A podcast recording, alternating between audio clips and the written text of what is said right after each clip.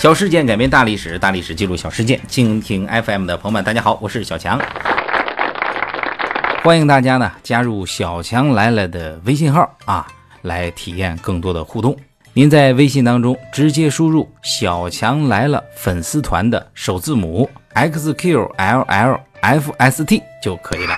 现在的社会就业呀，面试和投放简历是非常重要的环节，也是需要技巧的。要说到投放简历的技巧，历史上有一位投放简历的高手，那就是相声界的祖师爷，被人称为制胜的东方朔。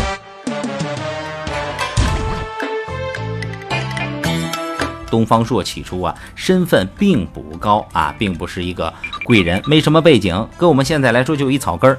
不同的是，东方朔有一位啊。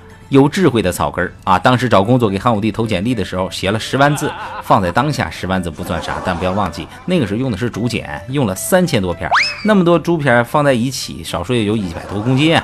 他的简历无论是重量还是字数，在中国历史上可谓是历史之最。汉武帝看到这份简历，感觉这个小伙挺有个性，想着呀，就读读他的简历。简历名刚开始写的很谦虚，没过会儿，没过一会儿就开始吹牛逼了，吹的没边儿了。汉武帝那是谁呀？当然感觉他在吹牛逼，不过觉得这人挺好玩啊。花了两个月看完了，看完之后汉武帝乐了，行，给他当个公务员。升级归升级，人总得吃饭呢。吃饭需要什么？需要钱。东方朔只是个小官，工资不高，跟汉武帝喂马的马夫差不多。当时东方朔不乐意了，哥要是干大事的人呢，这工资怎么行呢？想了个办法，从汉武帝喂马的马夫身上入手。东方朔找机会对这马夫说：“朝廷要杀你们。”马夫自然不信。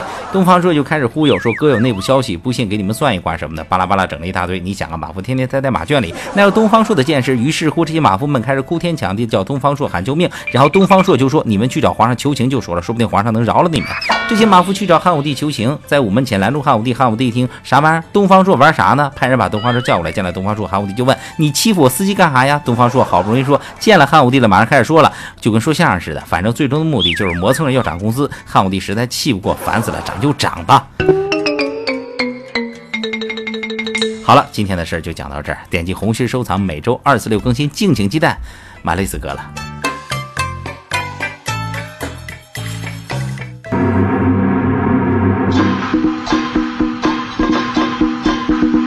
亲爱的朋友们，大家好，我是小强，感谢大家对小强来了长久以来的支持和关注和喜欢和欣赏和点赞。